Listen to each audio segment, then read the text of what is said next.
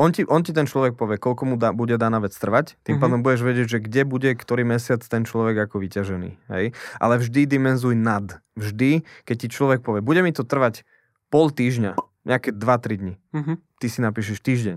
Hej? Keď ti povie, bude mi to trvať 3 týždne alebo 2 týždne, napíšeš si mesiac. Hej? Nemôžeš to nikdy robiť tak, že povie ti, že 2 týždne, tak dáš 3 týždne. Hej? Lebo sám vieš, ako to je v hernom developmente, že tam prichádzajú úplne nevyspytateľné situácie a môžu byť napríklad aj nie, že nevyspytateľné, že zlé situácie, ale zistíš, že dostaneš brutálny nápad, ako tú hru ešte obohatiť a urobiť ju o mnoho konkurencieschopnejšiu, ale zistíš, že už nemáš na to čas.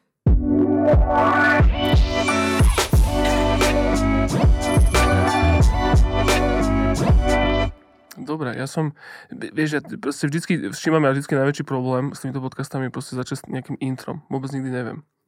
Čiže skúsim? No, skúsim. E, dobrý deň, e, zdravím vás, posluchači a sledovatelia Game Changers podcastu, ktorý má úplne že krásnu subvetičku s ľuďmi, ktorí zmenili hru. Pretože ideme sa rozprávať o videohrách, totižto by ste neverili proste, že moja tvár bude sa rozprávať o videohrách. Každopádne, ahojte, ja sa volám Jozef, dobrý deň.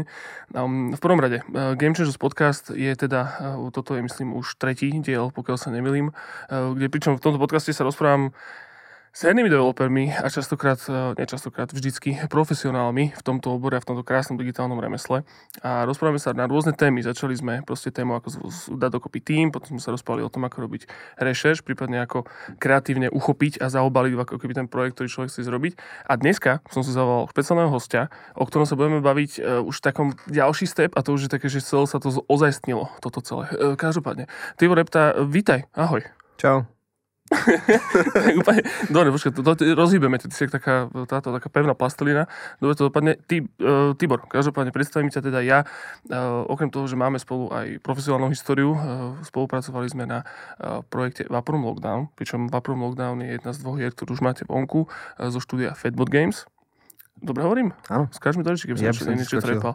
Ale teda samozrejme, okrem toho, že si momentálne uh, takým si šéf štúdia Fedbot Games. Vedúci týmu. Zodpovedný vedúci. Ja, to sa mi páči. Vedúci. Nezodpovedný vedúci. Tak e, vlastne si začínal vo v jednom z najväčších herných štúdí na Slovensku Caldron, ešte bola kedy dávno. A potom ste vlastne založili Fatboot Games a robili ste hru Vaporum a Vaporum Rockdown. A teraz pracujete na takej fps ktorá sa volá Quido. Uh-huh. Uh, dá sa niekde Quido už teraz pozrieť? Ste už s tým verejní? Ešte nie, lebo teraz sme v, v tej fáze toho, že tých producentov, teda publisherov, prepač, uh, zháňame. Uh, podstate máme nejaký vertical slice, uh, máme všetko nachystané na plnú produkciu, len teda riešime, že buď to budeme financovať za pomoci publishera, alebo to budeme financovať sami. A uh, vlastne od toho sa potom odvíja strašne veľa rozhodnutí ďalších. Takže Quido momentálne je v tom stave, že nedá sa uh, zahrať inak, ako že človek je náš kamarát a príde si to zahrať do štúdia. Ale uvidíme ak, ak nezoženieme nejaké financie cez publisherov tak, a budeme to vydávať sami, tak to musíme aj čo najskôr ohlasiť, takže tým pádom by sme to niekedy tento alebo budúci mesiac aj oznamovali. Čiže nie je na to ešte s tým, alebo niekde sa to dá vyšlisnúť, alebo tak? Nie, ale, ale bude sa dať. Je to také poloverejné. Je to také, no, hej. Ale každopádne dobre, že si začal vlastne s tým aj trošičku si ten budgeting na, na, na, načetol, alebo si tie peniaze Financie, a to no. plánovanie a títo publishery, investori, no jasne je to úplne že komplikované. Toto je práve téma, o ktorej sa chcem dneska s tebou rozprávať, Tibi, lebo um, minimálne keď som ja s tebou, uh, keď som respektíve u vás robil, tak som mal na starosti takže marketing a testing, ano. ale všimol som si minimálne na tebe aj uh, na chalánoch, čo tam robia, že vy vo všeobecnosti podľa mňa inklinujete tak veľmi pozitívne k tomu, že teda ten projektový manažment je dôležitý, hej, že ono, podľa mňa, že veľmi častokrát e, malé štúdia tomu projektovému manažmentu neprikladajú až takú veľkú dôležitosť alebo tomu budgetingu, pretože je to vec, ktorá je naozaj ako keby v tom ponímaní toho produktu a tej videohry ako keby druhorada. Hej, že musíš riešiť dizajn, ako to bude vyzerať, ako sa to bude hýbať. A teraz po novom teda už ľudia akože chápu, teda asi aj marketing je dôležitý, ale podľa mňa ako keby taká ďalšia zdanlivo nedôležitá vec, ktorá je extrémne dôležitá, je práve ten projektový manažment mm-hmm. a mhm. taký plánovanie a budgeting. A to je, to je vlastne vec, ku, ku ktorej vy máte podľa mňa veľmi blízko a máš to mušu akože keby povedať. Mimochodom, že som zabudol podotknúť, uh, Game Changers podcast musím eh, sponzorom uh, poďakovať, lebo som úplne zabudol na to. to je veľmi uh, ďakujeme Hemisfére za to, že nás podporuje. To je samozrejme jedný. A takisto ďakujeme FPU, lebo my sme podporovali z FPU. Úplne, že všetci... My nie sme. Vy nie ste? Hmm. Dostaneme sa k tomu. Ale ako každopádne ďakujem Fondu na podporu umenia, že e, podporuje tento podcast a že môže vzniknúť. A ty by, poďme k tebe. E, dobre, čiže e, OK, kde začať? Je to strašne komplikované, lebo podľa mňa je to že široká téma, ale podľa mňa presne toto, že ako kde začať. Hej? Že, že čím, keď vy začnete s projektom, máte tým, máte nápad, chcete ho ísť exekuovať, tak z hľadiska toho projektového manažmentu, ako, čo je prvá vec, čo urobíš? Tak prvá vec je, že všetko by si mal dokumentovať, o čom sa diskutuje, o čom sa bavíte. Každý človek, ktorý je nejako zapojený do toho kreatívneho procesu, by mal mať nejaký svoj debilníček, kde si zapisuje nápady a môže to byť vo forme diktafónu alebo teda nahrávania zvuku, nejakého skicárika, denníčka a tak ďalej, pretože so Zajom vlastne, môj parťak Matej Zaječík, s ktorým som vlastne založil štúdio, tak my sme veľakrát trávili čas s prechádzkami po tréningu brazilského jiu-jitsu smerom domov cez celú Petržalku a riešili sme nejaký brainstorming a takto a mali sme kopec nápadov vždycky a vždy sme polovicu z nich zabudli. takže, takže to je prvá vec, že, že všetko by si si mal nejakým spôsobom zaznamenávať myšlienky, lebo Uh, nevieš, kedy ťa čo napadne. Vidím, že aj ty máš taký debilníček, to je super. Uh, takže prvá vec je ako keby už tie brainstormové debaty napríklad nahrávať, to je, to je dobré, alebo si nejakým spôsobom robiť záznam. No a uh, vlastne ako vzniká ten nápad, ako sa postupne formuje, tak uh, treba mať nejakú dokumentačnú štruktúru, to znamená, že nejaké poznámky sa zhromažďujú a, a sa vytvára alebo udržuje nejaký dokument aby aj tá debata o tom, keď napríklad, že máte e, na ďalší projekt, počas toho, ako dorábate jeden, tak máte na ďalší projekt, ja neviem, cez víkend stanovený nejaký čas alebo, alebo jeden deň v týždni, tak vlastne, aby si vtedy hneď len si načítal, že čo sme sa minule bavili a pokračuješ ďalej. No a mm, vlastne to je tá predprodukcia, Čiže ktorá je podľa vy mňa... vlastne začínate ako keby s tým, s tým projektovým manažmentom, začínaš ešte aj už vo fáze, kedy ako keby áno, projekt neexistuje. Áno. Musíš nejakým spôsobom uh, triediť nápady, zhromažďovať ich, uh, zapísať si, že o čom má byť ďalší talk, že čo treba ďalej najbližšie prejednať, uh, lebo tie, tie nápady, o nich, to je také, oni sú vo vzduchu, ty ich proste chytáš, hej, alebo jak to povedať. A uh, veľmi často sa hlavne mne stáva, že ja si uletím v debate o jednej veci, tak idem na druhu. A uh, vlastne toto ti, ťa tak uzemní nejako a aj keď ideš na nejakú tangentu, tak potom vlastne máš ten dokument, na ktorý sa pozrieš že ideme postupne nejaká agenda. Uh, my vlastne už aj na projekt, ktorý povedzme riešime predprodukciu, alebo teda nie predprodukciu, ale pred tak vlastne máme nejaký mini projekt založený v takom nejakom uh, nástroji. My používame teraz ClickUp, to je v podstate normálne nejaký manažmentový systém mm, vo web rozhraní. Má to aj apku, kde vlastne si zapisuješ tasky, dávaš im nejaký, nejaký aj časový sled, nejakú priorit, nejaké prioritizovanie. Je to, je to, tam je strašne veľa vecí, ktoré môžeš použiť. Myslím si, že tam je aj nejaká apička, vlastne my používame priamo z hry, keď nejakú hru vyvíjame, tak máme klávesovú skratku, keď nájdeš nejakú chybu a je viditeľná na obrazovke, tak ti urobí screenshot, ty len napíšeš popis, ty si to tiež vlastne pamätáš, používal si to. Čiže tá implementácia je priamo v tom programe. A tá, hop, sorry, proste normálne hneď ti dojde screenshot do toho systému, máš tam roztriedené tie, tie feedbacky a tasky a dokonca sa to dá použiť tak, že máme už vlastne jeden, ktorý je externe mimo hry, vlastný. Keď to máš pustené pri práci, tak len nejakú klavisovú skretku si nastavíš a hneď máš to isté vlastne prístupné vo Windows. To je to, ten ClickUp, sa to volá? Nie, to je ten náš systém, ktorý potom systém? posiela do ClickUpu tie dáta. Mm-hmm. No a uh, je to užitočné. No a ten ClickUp je v podstate, ja ho používam aj na súkromné veci napríklad. Akože teraz uh, po tak akože zomrel mi otec a tam bolo traš, strašne veľa vecí treba zmanéžovať, lebo bol som na to sám, tak som si normálne rozpísal, že čo treba vybaviť, toto, toto, to, a mal som to všetko na kope, prácu aj, aj súkromné veci, čiže vlastne je to také, uh, ja som nikdy nebol takto organizovaný ako, ako dieťa alebo puberťak alebo na vysokej škole a mrzí ma, že som to našiel až teraz, lebo popri mojej poruche pozornosti je to také akože veľmi užitočné E, dá ťa to tak na poriadok. a e, takže snažíme sa toto robiť od začiatku, no a potom, keď ideš ďalej a už teda sa rozhodnete, že dobre, tak tento projekt je pre nás zaujímavý, tak my, no, no to u nás prejde nejakým takým schváľovacím procesom, aj samozrejme s, in, s investorom, ktorý je akože spolumajiteľ firmy.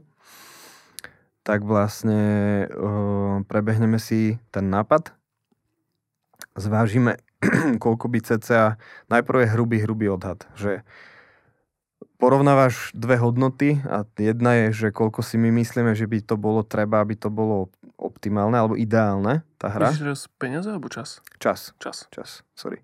Uh, tak vieš, najprv musíš začať od toho času, lebo keď, ako jasné, určite niekto, niektoré štúdia fungujú tak, že povedia si, že máme 100 tisíc alebo máme 10 tisíc a podľa toho scalujú ten projekt a podľa toho vymýšľajú ten Čiže projekt. Čiže začnú ako keby s peniazmi, koľko na to majú a podľa Môžu toho z úplne čas. iného konca začať, mm-hmm. hej, presne. Ale to už je na nich. Ako my sme tiež uh, vlastne riešili, že lockdown, keď sme robili, takže koľko nám CCA môže trvať.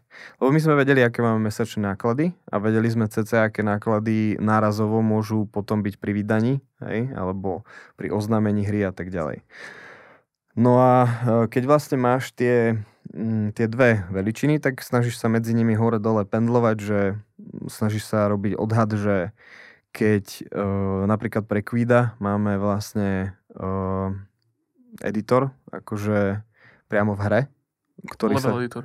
Level editor, áno, prepač, e, v ktorom vlastne normálne cez hru si pustíš level editor a v, v runtime v podstate vyrábaš level, takže je to veľmi praktické.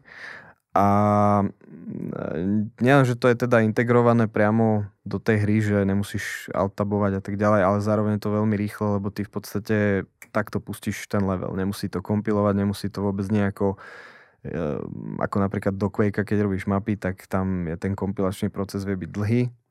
No a... Ja, prepáč, tu keď, možno no? dorešiť, že to by ma možno zaujímalo, že um, alebo mám tu teda jednu takú otázku, ktorá sa týka toho, že čo začať robiť ako prvé. Hej, že e, teda ono to je také strašne, akože veľa vieš, že tá predprodukčná fáza je tiež taká šedá, že nevieš, kedy začína, tam robíš na rôznych projektoch v tej predprodukčnej fáze naraz. Ale presne toto, že jak si, mi, jak si hovoril o týchto interných túloch, tak mi príde ako keby teraz taká otázka, že e, máš na začiatku sa venovať tým interným túlom, ktoré ti neskôr uľahčuje prácu, alebo to skôr robíš opačne? Že začneš robiť a to, čo potrebuješ, si potom prioritizuješ. No a keby som vedel odpovedať na tú otázku, tak by som ti ju dal. E, realita je taká, že musíš veľmi často v hernom developmente je situácia, kedy nevieš a musíš urobiť rozhodnutie.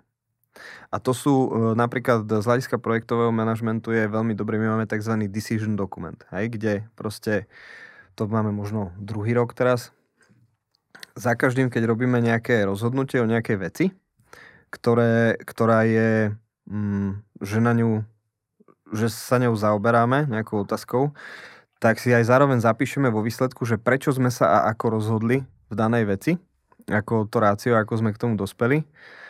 A e, v podstate je to... Mm, ono tam, a hlavne aj to, že napríklad, keď, keď sú dvaja ľudia, ktorí majú iný názor na to, alebo sa snažia nejakým spôsobom simulovať vpred e, nejaký problém, ktorý vznikne, tak sa to spíše všetko do toho. Že proste povie sa, že tu je taká, taká, mm, akože také úskalie, ktoré tam vzniká. Ale zároveň sa tam, keď, keď to je vyslovene, že nikto nevie, ako to bude a treba urobiť, že best guess, tak sa proste stanoví človek, ktorý je najkvalifikovanejší robiť ten best guess. Napríklad v programovaní je to u nás ZAJO, čo sa týka produkcia alebo dizajnu alebo proste niečo som to ja.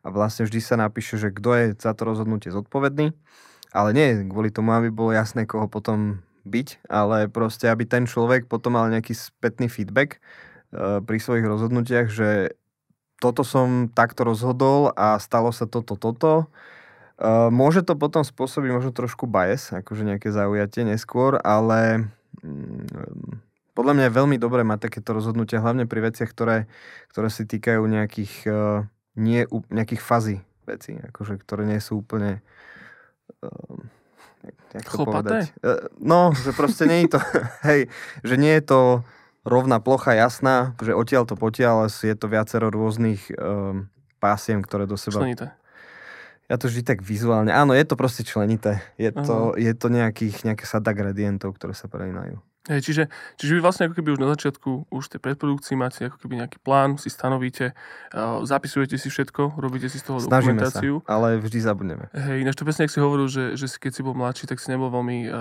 organizovaný človek.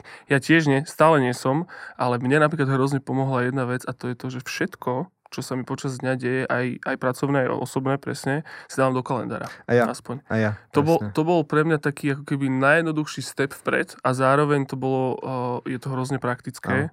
Je proste, že všetko si dáva do kalendára. Úplne všetko, ale že doslova, že od, od pracovných vecí, kedy máš nejaké meetingy, čo kedy nahrávaš, až po kedy mám ísť nakúpiť, kedy mám ísť navariť. a to mi, no, to mi hrozne áno. pomohlo. Čiže možno taká menšia rada a potom samozrejme step ďalší je proste založiť si nejaký dokumentačný, proste nejaké dokumentačné miesto a tam či už ako keby aj rozhodnutia. A napríklad to je celkom zaujímavé a, a podľa v konečnom dôsledku tiež dobré, najmä pri malých tímoch. A proste dávať si aj rozhodnutia, kto sa ako rozhodol a prečo. Ono ten, tá kalendarizácia je veľmi dobrá prax, lebo dobre, ja som cez koronu som s tým začal tak intenzívnejšie. Tam som si písal aj, že workouty, aké som robil, prípadne kalórie a tak, ale toto ma až tak nebralo. Lebo workouty boli väčšinou rovnaké, ale ide o to, že, že uh, robím to presne ako hovoríš, napríklad, že každé stredko mám zapísané. Aj také, ktoré vzniklo impromptu, že proste nebolo plánované. No a, a vlastne potom, uh, keď už si tak nastavený, že seba takto riešiš, tak potom je veľmi ľahké, alebo už je ten ľahší stupienok, že riešiť firmu. Je to samozrejme ťažšie a blbé je, že ja mám okrem toho, že nejak manažovať ten projekt, tak mám ešte strašne veľa ďalších zodpovedností. A tým pádom nie, my teraz pre ten ďalší projekt, ak e, nájdeme financie, teda, tak budeme riešiť projekt manažera 100%. Uh-huh. A ak, ako určite bude na strane publishera jeden, alebo bude, bude to nejaký producent, ale určite budem chcieť, aby bol aj na našej strane. Interný. Interný, pretože ja v tom vidím veľkú hodnotu, uh, pretože hry sú strašne entropický proces. To proste, to není architektúra, keďže ja som študoval architektúru a, a viem, ako tie procesy prebiehajú pri tej stavbe a tak ďalej a to je jednosmerný lineárny proces. A pri hrách je to to je na všetky strany naraz. Proste to není ani, ani natáčanie filmu, to je, to je asi najzložitejší proces výroby kreatívnej, aký ja poznám. Uh-huh. Takže, takže tam, tam musí byť ten projektový manažement nie len, že dôkladný, ale musí byť aj veľmi flexibilný. Toto, že dedikovať jedného človeka na to. Áno. No to ináč, to, čo som už na začiatku hovoril, keď som spomínal ten, ten, ten marketing, že mám pocit, úplne, že vieš, že v tých malých indičkových štúdiách, teda hovorím teda hlavne za Slovenské, lebo tie sú v mojom okolí a predpokladám, že akože kolektívne minimálne, alebo aspoň teda, aspoň teda kreatívne kolektíve v zahraničí budú na to prichádzajú tiež, že vieš, že vždycky to bolo také, že, á, že na videohru ti stačí typek, čo ti to nakreslí a typek, čo ti to nakodí dvaja. Hej? A potom Mhm. mm-hmm. tým, že aj ten samotný biznis a ten priemysel sa stáva komplexnejším a komplikovanejším, tak zrazu z týchto ako keby esenciálnych, neviem, čo to je, essential eh, pozícií v rámci týmu akože dizajnera kreslíš, už sa k tomu pridávajú ďalšie. Okrem teda samozrejme level dizajnerov, už sú to tí marketéri, tam už podľa mňa väčšina ľudí chápe, že mať interného marketera, ktorý sa stará o to veci dôležité. 100%. A podľa mňa akoby taký ďalší krok tohto celého bude, že aj tí projektoví manažery, takí, čo majú na starosti vlastne vôbec ľudí, akože vo všeobecnosti. Nie sú to úplne šéfovia, ale sú to ľudia, ktorí sú zodpovední za čas a rozdelenie času Pastieri. jednotlivých pastieri. pastieri, aby proste vás, vás ovečky, aby proste, že poriadne nahnali do, do chotáriku, Hej. aby ste robili. Ale hej, čiže toto. A ináč ešte vlastne jednu vec som chcel spomenúť je, že um, ktorá mne napríklad hrozne pomohla v tom, že byť trošku viacej organizovaný. Ono sa to myslím nejako volá ono to nejaký taký, že check, check, checklist efekt alebo niečo také, že človek si spraví zoznam vecí, ktoré má urobiť a potom si ich vyškrtáva. A že to, ich, to, že ich vyškrtneš, akože, že sa ti to podarilo, tak to tiež akože, že presne dopamin, no. motivuje dopamin. Čiže ja teraz všetky sprostosti dávam na postity, aby som ich mohol trhať zo nástenky a, a krčiť. Ja keď idem upratovať byt, Aha. čo teda okrem toho každotýždenného upratovania, ktoré niekedy nestihnem, tak e, keď idem robiť väčšie upratovanie, tak ja všetko spíšem na post-it notky, nalepím to na, akože v hale na zrkadlo a vlastne potom za každým, keď tú vec urobím, tak to strhnem. Mhm. A takto niektoré veci sme mali aj akože vo firme, že sme to mali na takých notkách, e, tie, neviem, jak sa to volá, proste tie lepky také.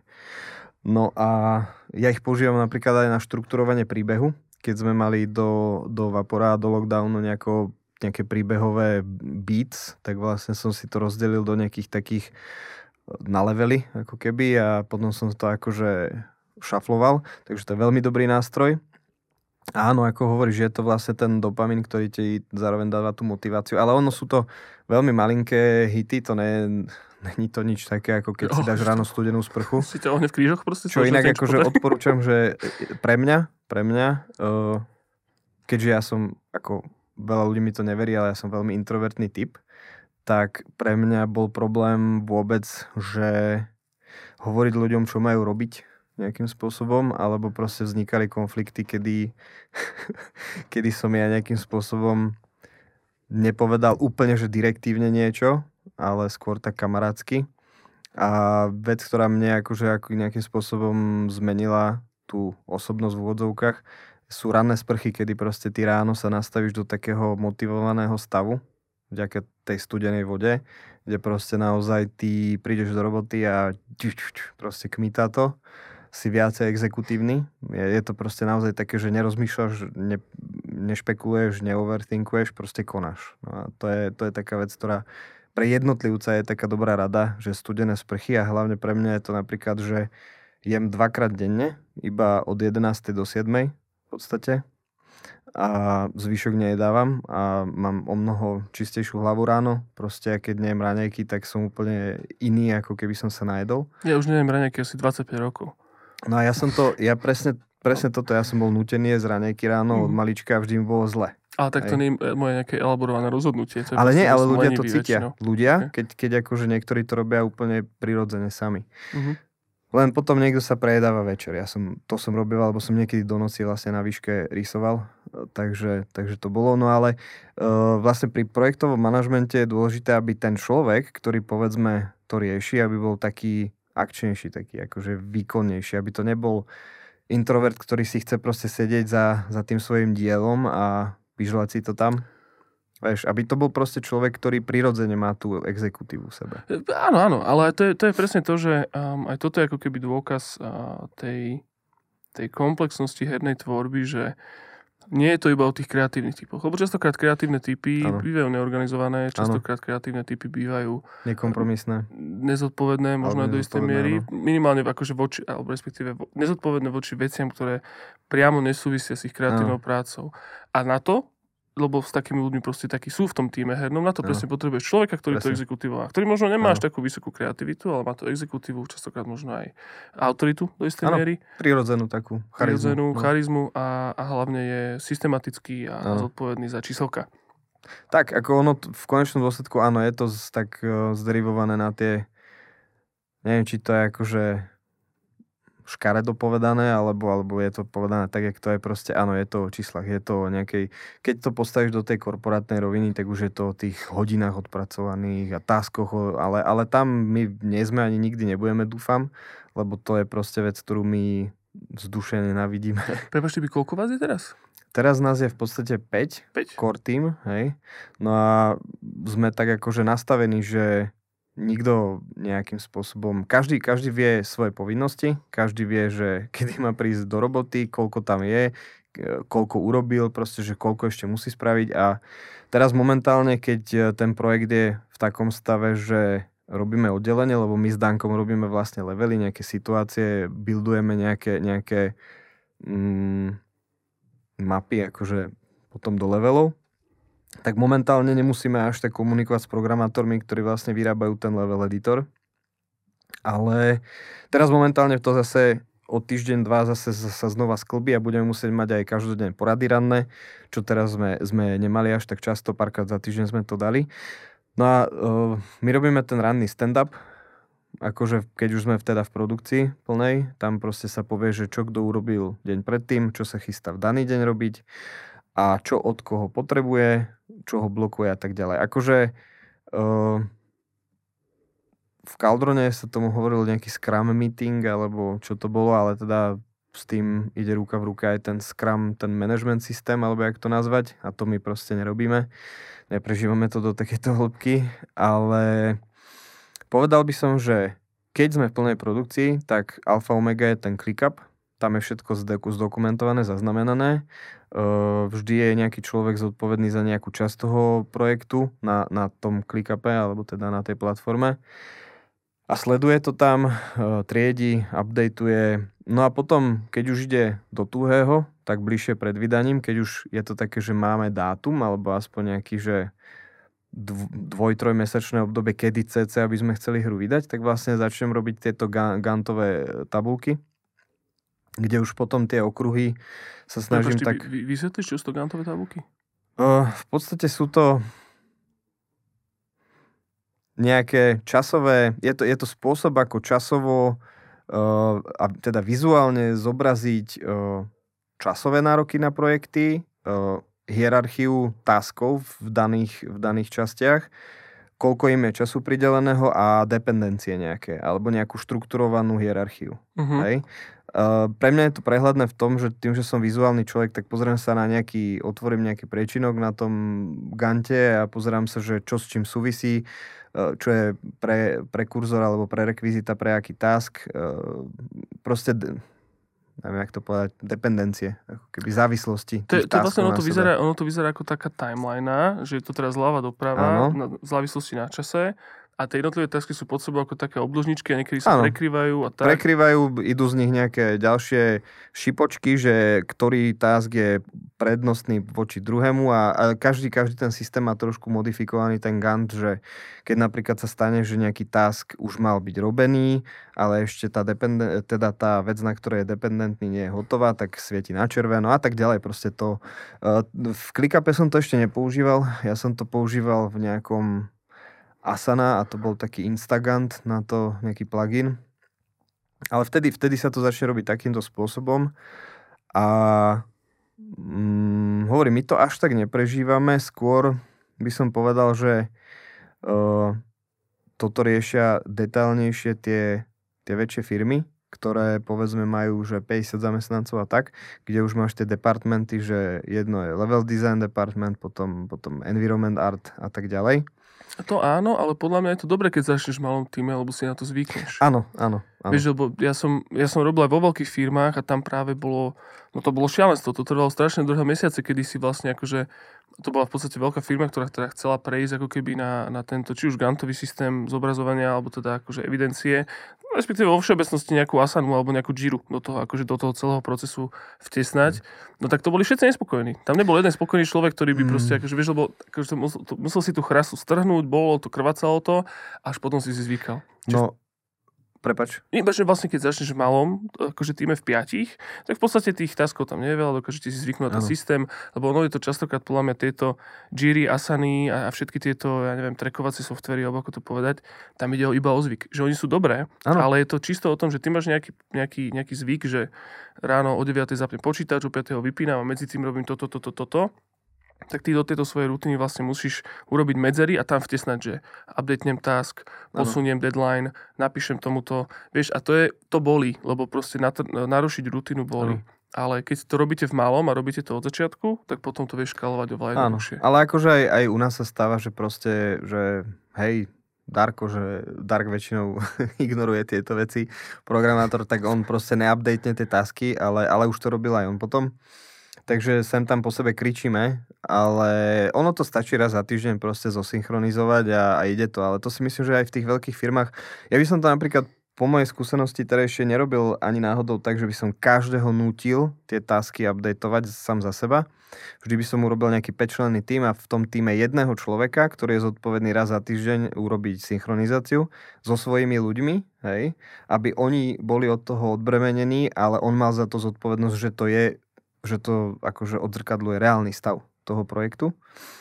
No a mm, akože hlavne ešte, ešte k tomu ma napadla jedna vec, že keď vlastne robíš to plánovanie na začiatku, tak uh, mal by si, veľmi, veľmi dôležitá vec je názvoslovie používať rovnaké. Mm. Lebo uh, ja to vždy hovorím na každej prednáške, ktorú dávam, že názvoslovie musíte mať zhodné, pretože nám sa stalo počas vývoja viackrát, veľakrát, že vznikla normálne, že heated debata, že sme sa so Zajom akože bavili, že ale Zajo, ja ti nerozumiem, veď keď toto hovoríš, tak hovoríš vlastne aj toto a toto a, a nejde vám to dokopy. Až potom počasie zistíte, že vy ste uh, používali na jednu vec dve rôzne názvy, hej, alebo jeden názov pre dve rôzne veci. A tým vznikali také nedorozumenia, ktoré vlastne, akože čím viac sa bavíš potom exaktne, tak tým väčší problém to robí. Jasne. Hej? Takže my tým, že so zájom, keď niečo riešime, aj teda vlastne e, Danko je juniorný, akože náš chalanisko, tak on veľmi mal problém na začiatku si zvyknúť na to, že my naozaj reálne, keď rozoberáš nejakú, nejaký dizajn, nejakú, nejaký diagram, tak veľmi elaborátne musíš hovoriť, čo myslíš. Keď, keď máš nejaký nápad alebo chceš niečo, tak musíš jasne, presne povedať a máš, ty máš zodpovednosť za to, aby ten človek, ktorému to hovoríš, to pochopil správne.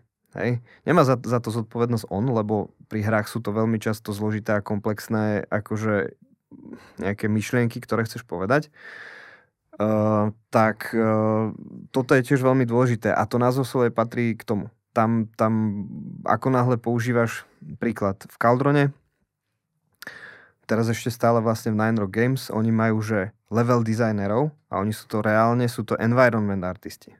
Aj teraz som videl inzerát, že proste hľadajú level designera. Ale akože eh, náplň práce bola environment artist, hej? No, dobre, ale to môže, to, v takýchto pozíciách uh, to na jednej strane môže byť subjektívne, hej, že teda ako si to ten človek to, toto nie je môže, exaktné. Môže, môže byť, ale o tom hovorím, že keby ja som teraz napríklad komunikoval s niekým z Nine Roku a mm. bavíme sa o level designerovi, tak zrazu by sme zistili po nejakom čase, že sa bavíme o dvoch rôznych veciach. A o tom hovorím, že, že medzi štúdiami to až tak nevadí, hej, lebo proste to štúdio je funkčný celok. A keď ja sa bavím s niekým, s niekým odtiaľ, tak to nie je vôbec kritická debata, z ktorej môžu uh, výjsť uh, časové straty alebo finančné straty, hej. Uh-huh. Uh, ale keby oni medzi sebou, že jeden líder hovorí o level dizajne ako reálne o level dizajne, čo level design je, ale druhý pod tým chápe environment art, tak spraví sa, vytvorí sa nejaké zadanie, vytvorí sa niečo a je tam to dvojzmyselné toto a tým pádom zra- stratíš týždeň, lebo z týždeň niekto robil na niečom, čo proste... Rozumiem, akože to, to s tou nomenklatúrou úplne súhlasím, lebo ono, povedzme, že nám, akože takej mladšej generácii, alebo čo, si mladšia generácia, Tibor, ja viem, že ty sa oné toto, ale ne, my mladší. Ja sa cítim mladšie určite. Ale... No vidíš, ale že proste, že, že pre, nás pre, nás to, pre nás to už nie je také, ale vieš, že angličtina napríklad, že ano. vec je to, že um, častokrát si všímam aj vo svojom okolí, že proste jasné, že ľudia robia hry, ktorí aj možno nevedia dobre tak dobre po anglicky, ale poznajú strašne veľa termín, termínov a termínus technikus anglických, ktoré potom poslovenčujú a vzniká z toho taký totálny bordel, proste, že e, slovensko, anglicko, vieš, že medžuješ branche, e, proste ja neviem čo, saveuješ fily, chápeš, ale toto bolo celkom jednoduché. Ale aj práve z tohto, z tohto uh, môže vyplývať ako keby to, to nedorozumenie v tej rovine tej nomenklatúry, lebo môžeš pochopiť úplne niečo inak ako hento, vieš, a, a, a je dvo, úplne súhlasím s tým, že je dôležité si to stanoviť a, a neba, nebať sa o tom hovoriť. Hej, že keď, sa, keď sa hovorí o nejakom level designe, kľudne si to aj možno zdálny, bo primitívne treba rozobrať a, a, a stanoviť od začiatku. Áno. No a to je to, že proste príde ti niekto napríklad, kto bol predtým v inej firme, kde hovoril level designer environment artistovi, tak jeho musíš znova preškoliť na tú, na tú akože medzinárodnú, ako to, mm-hmm. ako mhm. to funguje, nomenklatúru. No ale potom vlastne, keď máš aj stanovené to názvoslovie a začneš rozmýšľať nad tým, že ako budeš štruktúrovať ten, ten projekt, tak vlastne uh, určite tá nomenklatúra predčí to, že vôbec ešte začneš pomenovať tie súčasti toho toho projektu. No a rozdelíš si to do tých okruhov, vlastne budeš vedieť, že koľko ľudí robí na ktorom okruhu. Napríklad niektoré hry môžeš mať uh, vlastne 3D, tým pádom budeš potrebovať vlastne nejakého 3D artistu, texturáka a tak ďalej a vlastne budeš ako samostatnú položku uh, popisovať viacej veci, ako by si to robil pri 2D hre napríklad. Hej? Lebo pri tej 2D hre to bude proste ten proces bude, že Concept art, 2D art, to môže urobiť rovno jeden a ten istý človek a následne ti to nejaký človek importne do hry a potom prípadne nejaký animátor ešte. Hej, ti mm-hmm. bude animovať tie 2D veci. Hej, alebo to bude priamo robiť ten artist. Hej. Tam je nejaký ten pipeline, vo výsledku je tá vec v hre. No ale e, pri napríklad 3D hrách e, animácie sú pre nás akože špecifická časť produkcie, hej?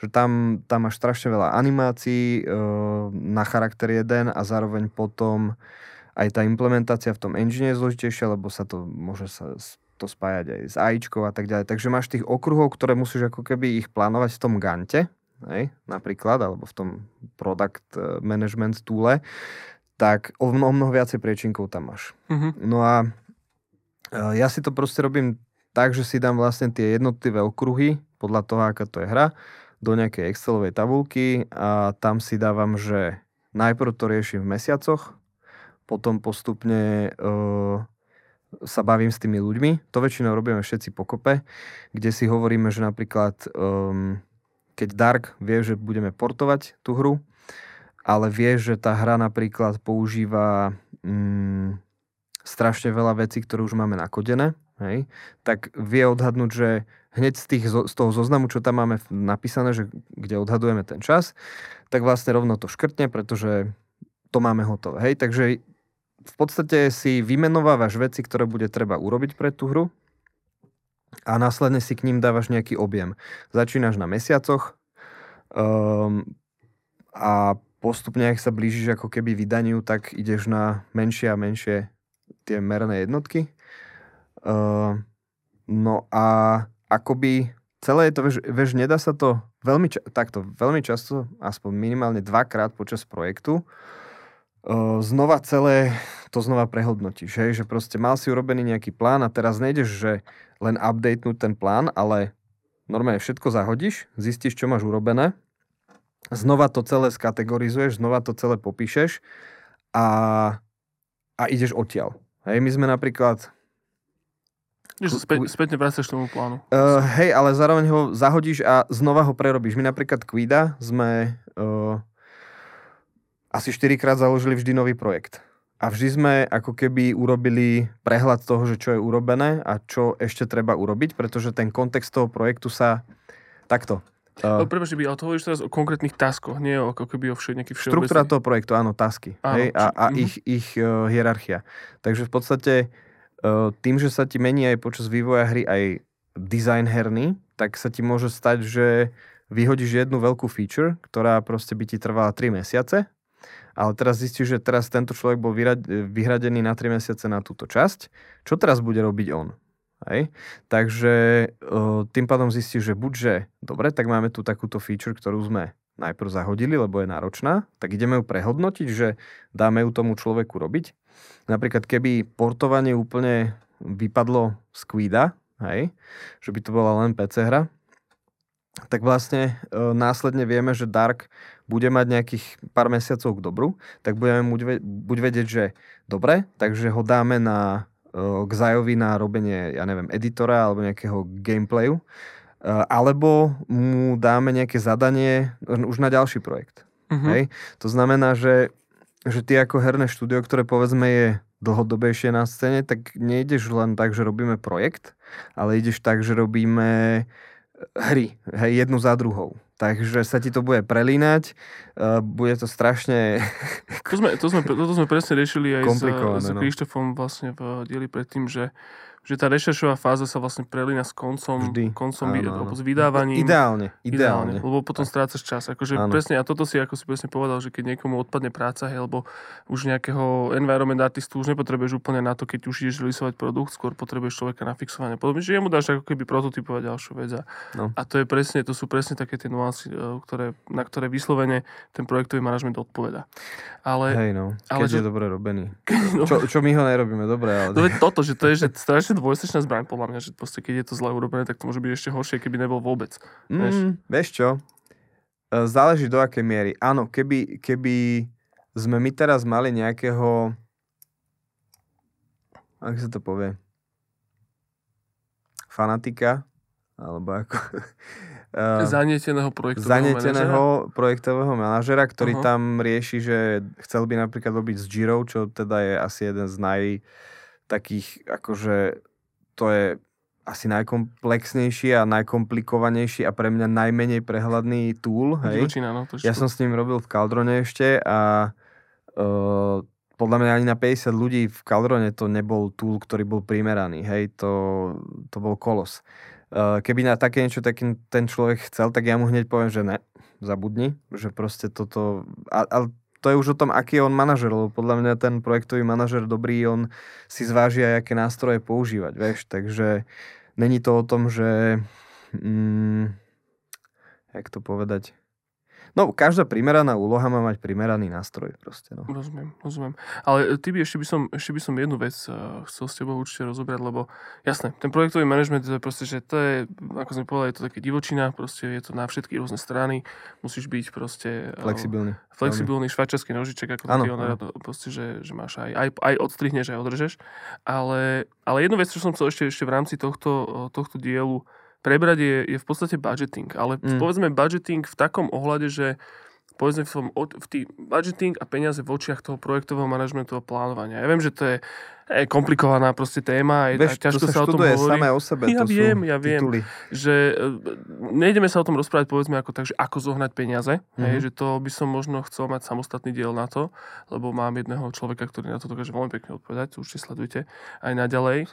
ale, ale ty by, u teba by ma teraz zaujímalo, že napríklad, hej, že máš sa ty vôbec ako keby, alebo ako plánovať, uh, keď zohľadňuješ aj peniaze. Že idem, že pokiaľ nemám peniaze na stole, tak ani nezačnem robiť. Povedzme teraz je to také subjektívne, mám celkom zaujímavé, ako to robíš konkrétne ty. Alebo ideš tak, že po troškách a tým, tými troškami nafúkuješ a zároveň hľadaš peniaze, alebo no, ako to vôbec, ako sa k tomu dá postaviť? Takto. Mm, ten kontext je vždy, vždy dôležitý a vždy to veľmi ovplyvní to, ako to robíš. Naša situácia je taká, že my napríklad máme investora, spolumajiteľa firmy, ktorý nejakým spôsobom tú firmu rozhoduje teda o finančných veciach, ktoré sa dejú vo firme. A tam sa, tam niekedy proste dojde k tomu, že vlastne my máme teda príjem väčšinou z tých sales na Steam, Uh, tie, tie denné akože predaje sú akože strašne chabé. Takže niektoré mesiace to možno pokulháva, vtedy zadotuje, povedzme, niečo, ale, ale ako robí sa v podstate ďalej. A tam je, toto je veľmi také špecifické pre nás, kde toto je možno taký, že ideálny stav, alebo ako by som to povedal, že my, sme, my máme veľké šťastie, že fungujeme takto. Ale mm, my máme nejaký burn rate, hej, máme nejaké mesačné náklady, ktoré máme uh, a keď dimenzujeme aj projekt, tak ho dimenzujeme podľa toho, že koľko mesiacov vieme, že potrvá tá vec. A e, bolo také rozhodnutie, ktoré sme robili ohľadne toho level editora, že e, v akom bude stave teraz v januári, koncom januára, tak podľa toho zvážime, že či s ním budeme robiť potom hru, ak to budeme publishovať sami, alebo ho, e, ho odložíme na chvíľku a budeme to zatiaľ robiť manuálne v Unity. Hej.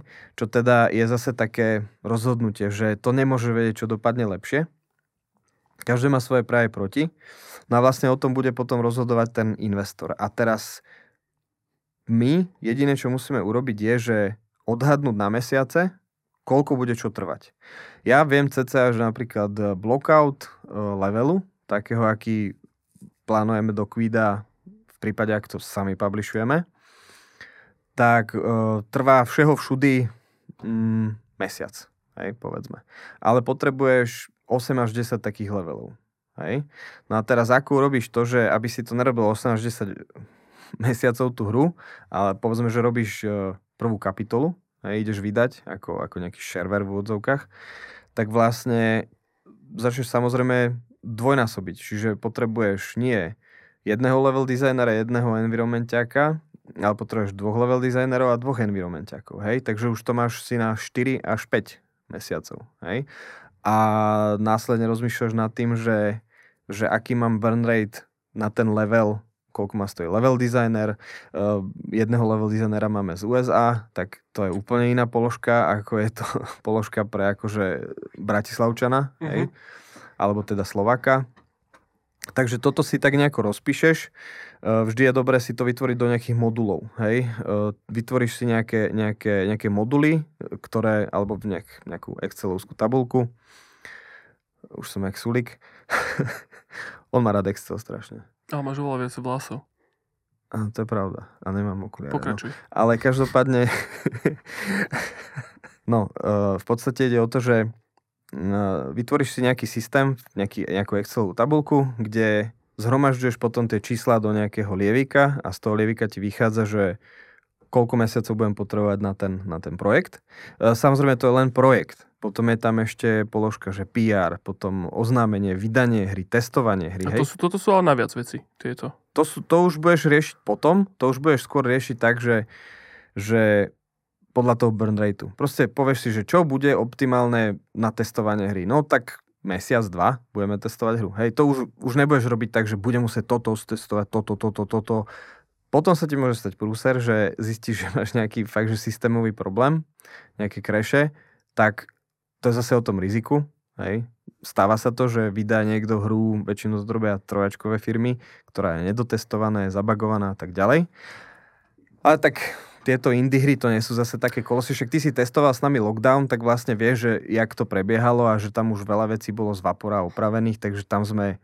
Áno, ja som, ja som skôr, preto som tu one e, očami prevracal, že podľa pri tých trojačkových hrách to není ani tak o zlom plánovaní, ako o tom, že, a teraz akože poďme konšpirovať, ale akože podľa mňa tie turáčkové hry im už na, to, na tom ani nezáleží. Oni vedia, že keď to uh, predajú pokazené, hmm. tak sa to aj tak predá. A to je aké tragické dosť teda.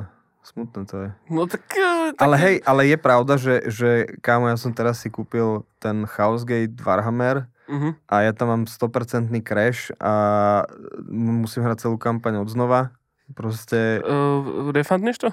Nemôžem už, nemôžem, no, vieš. No a, a to je proste to, že písal to... som tam a nikto nereaguje. My, my v podstate, keď nám niekto nahlási bug, tak na všetko reagujeme. No ale, ale to je to, že musíš vlastne pri tom budgetingu riešiť aj to, že koľko to cca bude stať. E, to sa ťa aj publishery opýtajú, že post-launch, že koľko očakávaš, že by si robil nejakú podporu pre tú hru. Uh, my v podstate všetko testujeme sami. Uh, hej, však si bol súčasťou toho. Áno, ale ešte, ešte prepáč, vrátim sa k tomuto, lebo ty si presne povedal, že teda, že publisher, respektíve ty si hľadaš publisher a investora podľa toho, že, alebo respektíve škáluješ ten projekt tak, že podľa toho, koľko bude stať. Ale toto ma ako keby zaujíma, že, že škáluješ ten projekt na základe toho, že, že čo dokážete vy... Neviem, čo sa chcem spýtať, ale že môže ísť na to človek napríklad tak, že viem, že si viem asi cca povedzme, že vypýtať 100 peňazí a za 100 peňazí viem, že, za, že budem robiť rok. Hej? A tak škálujem ten projekt. Alebo môže ísť opačne, že, že proste, že mám takýto projekt a potrebujem na to toľkoto peňazí a je ti a ideš do výšin. Vieš, čo sa chcem spýtať? Uh, no v podstate ja som teraz počul zaujímavý podcast na túto tému, že Business of Video Games a bol tam chlapík, ktorý robil neviem teraz, ktoré Open World RPGčka, ale indie. Uh, a on povedal, že pre veľkého publishera je už jedno, keď ho osloví tá hra a už ti dá kontrakt a proste už, už rieši s tebou, že či to bude stať milión alebo 1 250 tisíc. Uh-huh. Že to už pre neho nie je faktor. A preto ja, ja sám to robím tak, že v podstate mm, hrubý budget robím tak, že na hlavu jedného človeka si dám nejakú sumu, do ktorej ako sa snažím nejako zahrnúť e, náklady na plat, náklady na hardware, na priestor, na, na ká, kávu alebo proste vieš, takéto veci. A zároveň tam dám nejaký e, násobič, že inflácia, hej, ktorá teraz je, hej, takže e, nejakú, niečo, nejakú infláciu a potom nejaké zvyšovanie toho, že aby si tomu človeku vedel potom aj pridať, alebo tak, aby si tam mal nejaký wiggle room, hej, uh-huh. a je tam nejaký buffer, nejaký zásobník, no, nejaký, no buffer proste. Neviem, to, to preložiť. O, to, o tej slovenčine presne hovorím. No a uh, vlastne potom uh, to je hrubý odhad. Hej? čím viac nafúkneš tú jednotkovú jednotku na hlavu, teda to číslo na hlavu, tak uh, tým uh, by si sa mal cítiť kľudnejšie, ale môže sa ti stať, že to úplne že poddimenzuješ. Čiže toto, čo si vlastne povedal, je ako keby cena za toho človeka, povedzme, že... Na mesiac. Na mesiac. Áno. A potom máš nejaký nápad, ktorý, že takto by som chcel, aby to asi vyzeralo v takejto asi, v, t- v toľkoto levelov. Áno, a ty budeš potom vedieť si to vyrátať. Áno, a po, s tými ľuďmi, čo máš, tak si ano. vyrátaš, že OK, že... On ti, on ti ten človek povie, koľko mu dá, bude daná vec trvať, tým mm-hmm. pádom budeš vedieť, že kde bude ktorý mesiac ten človek ako vyťažený. Hej? Ale vždy dimenzuj nad. Vždy, keď ti človek povie, bude mi to trvať pol týždňa, nejaké 2-3 dní, mm-hmm. ty si napíšeš týždeň. Hej? Keď ti povie, bude mi to trvať 3 týždne alebo 2 týždne, napíšeš si mesiac. Hej?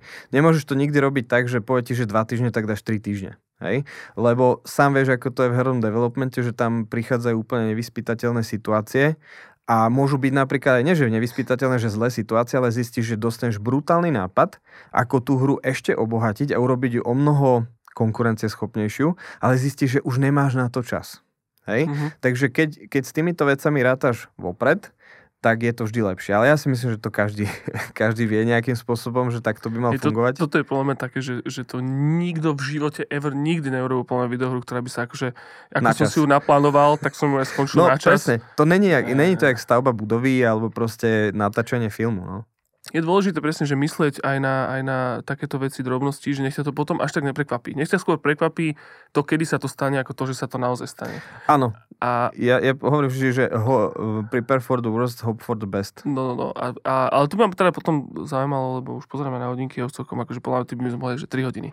Ale teraz povedzme k takým, takým možno konkrétnejším veciam, alebo presne, že ako sme teraz povedali, že uh, treba na to myslieť, že stane sa to, len musíš akože potom to ukočírovať, keď sa to stane. Že čo bolo ako keby taká vec, a teraz myslím aj z hľadiska projektového manažmentu a možno aj toho budgetingu, ktorá vás uh, ako keby prekvapí, že každýkrát. Že na čo, čo, je, čo je možno taká vec, ktorú ste, že, na ktorú ľudia zabúdajú, že sa to stane a tomu ver, že sa to stane, že dávajte si na to pozor. Vieš, to môže byť položka, to môže byť, vieš, že taká nejaká vec, ja neviem, že... Dátum vydania. Že, o, mimochodom, že rátaš, že predáš milión kusov za euro, tak budeš mať milión eur, nezabudni, že z týmu musíš dať peniaze, no, DPH odrátať, vieš, to také, keby, také niečo. Vieš čo, no nie, proste ja vždy, keď odhadujeme čas na výrobu, tak keď aj si povieme, ešte aj keď urobíš to s tým, s tým bufferom, proste to odhadne všetko, proste toto, že myslíš si, že už je to tak odhadnuté dobre, že je tam aj rezerva a tak, tak vždy to podľa mňa vynásobí 1,25 až 1,5. Mm-hmm. Ešte to všetko dokopy celé. Lebo napríklad Vaporum m, mm, sa robilo dvojnásobok času, ako sme plánovali. Hej?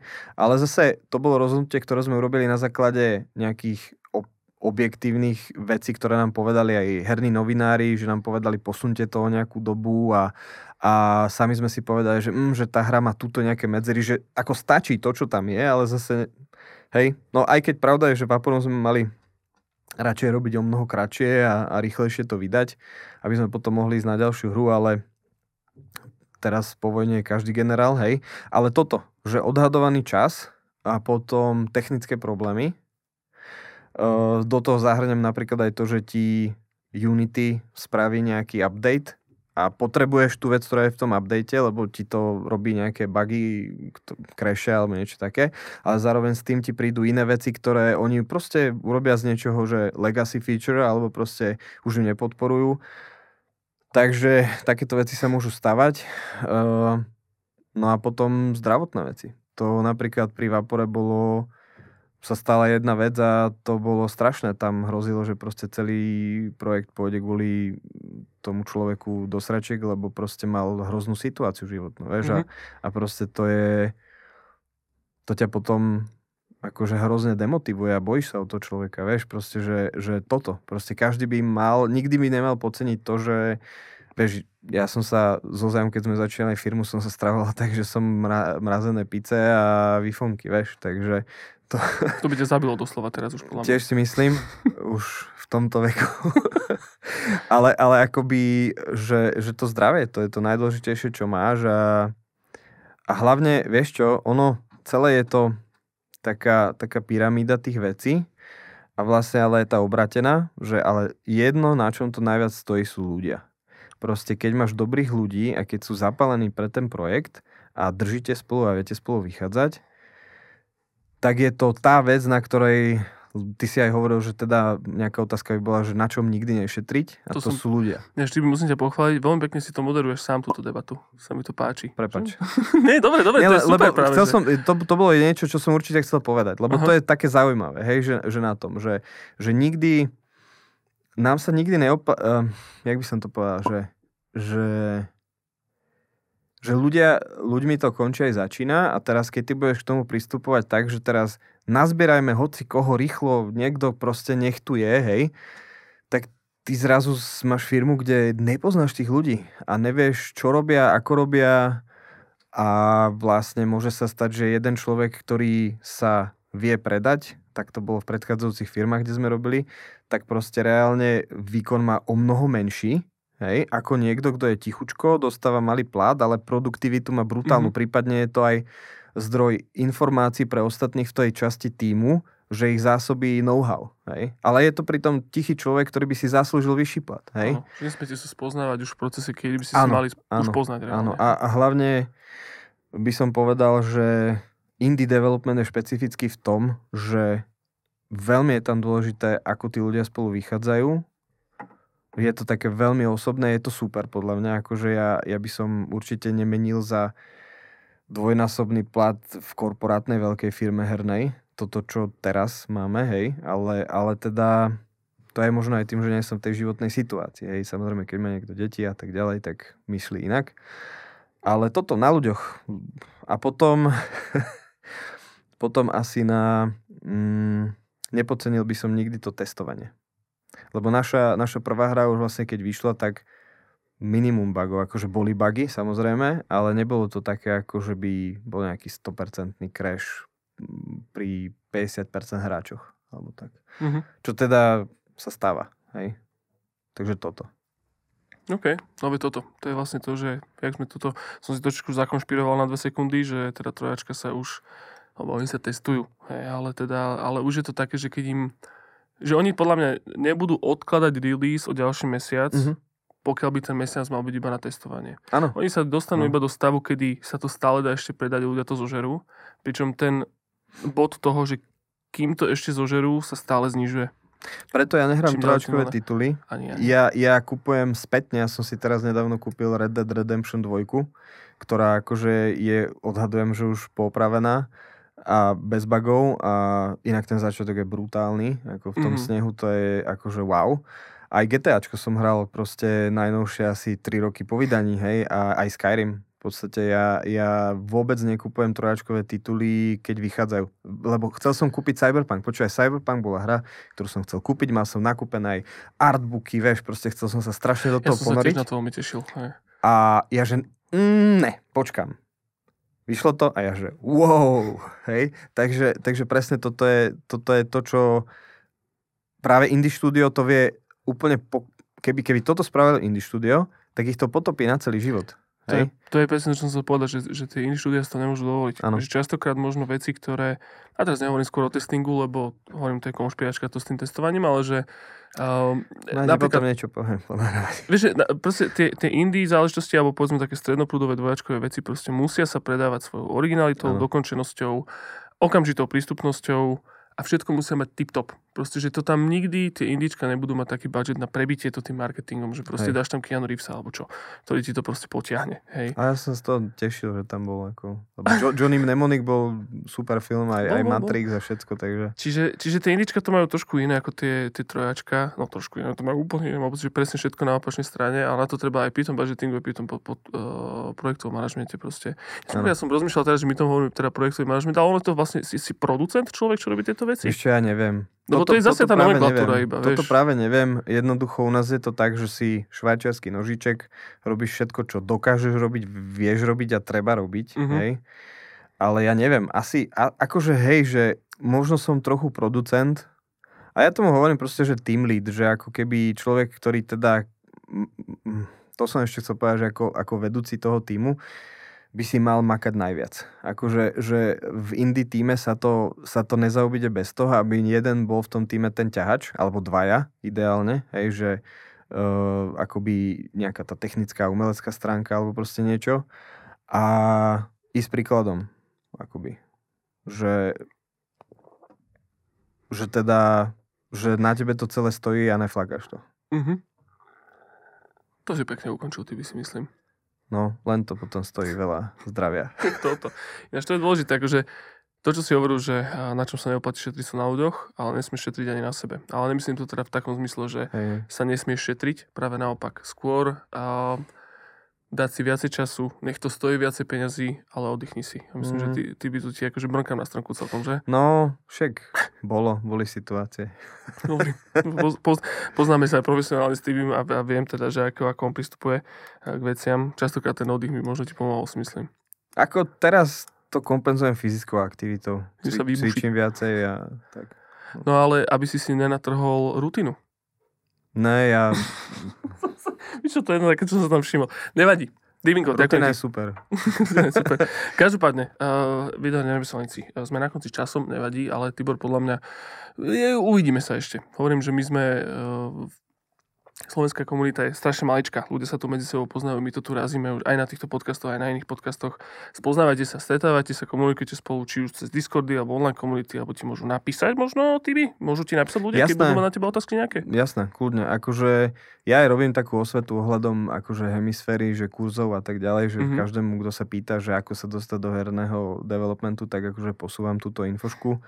A kľudne, keď má niekto hociakú otázku, nech mi napíše osobne, však podľa mena na Twitteri alebo... E, niekde to priložíme, určite. Niekde, Človek sa preklikne. No a ty by máš ešte niečo? Možno nakoniec, čo by si tak akože povedal spolu, niečo tak, akože, robiť hry je super. Mm. A aj by som citoval slogan, ktorý ste mali na tričku istú dobu, ale nemôžem. Môžeš. nie, nie. je tam škaredé slovo. Ale akože, že um, je to dobrá kariéra a netreba sa toho bať. Treba začať. Mm-hmm. Dobre. Dobre, ľudia. Ľudia, ktorí proste, že chcete presne si omočiť nôžky v tomto krásnom remesle. Ja teda dúfam, že ste aj, aj, že aj Tibor, alebo si celý tento podcast vám prináša, proste, že veci, ktoré zúžitkujete. Je to, je to, je to komplikovaný koniček, je to komplikovaný biznis. Ja, ja, ja by som hrozne chcel napríklad, lebo ja som, vždy som bol súčasťou kolektívov, ktoré robili nejaké hry, vždy som bol nejak, vždy nejakú časť a ľudia sa ma pýtajú, že Josefa, čo neurobíš si nejakú vlastnú hru alebo vlastné štúdio? A ja, lebo ja to neurobím preto, lebo si uvedomím, že to je strašne, strašne komplikované a ja na to proste nemám. Ja sa na to necítim. A to je to je proste také, že, že si uvedomujem, že teda my tu ako keby pri, príčujeme strašne to, že treba bastliť hry, treba to robiť, ako to robiť, ako to správne robiť, na čo dávať pozor, ale sám ja minimálne by som sa do toho nepustil, lebo si uvedomím, že to je šialenstvo. Ja by som do toho sám nešiel. tak toto. A, a presne to je to, že, že treba si to uvedomiť, treba si to zhodnotiť, treba to s veľmi triezvým rozumom do toho ísť a dávať si pozor, počúvať starších, skúsenejších a, a pôjde to. Takže tak, dobre. Um, ľudia, čo ešte rozmýšľam na konci? Uh, Týby, ja som stále nevymyslel, že ako to sa mám lúčiť s tými ľuďmi. Čaute. Napadať, čaute? No dobre, tak čaute. Chodite sa pozrieť na Game Changers, to sa chodíte určite pozrieť, na Hemisféru sa chodíte pozrieť, na Skyro, modernú školu, modernú film, všetko, všetko si všetko. popozerajte, je to toho mŕte a čaute.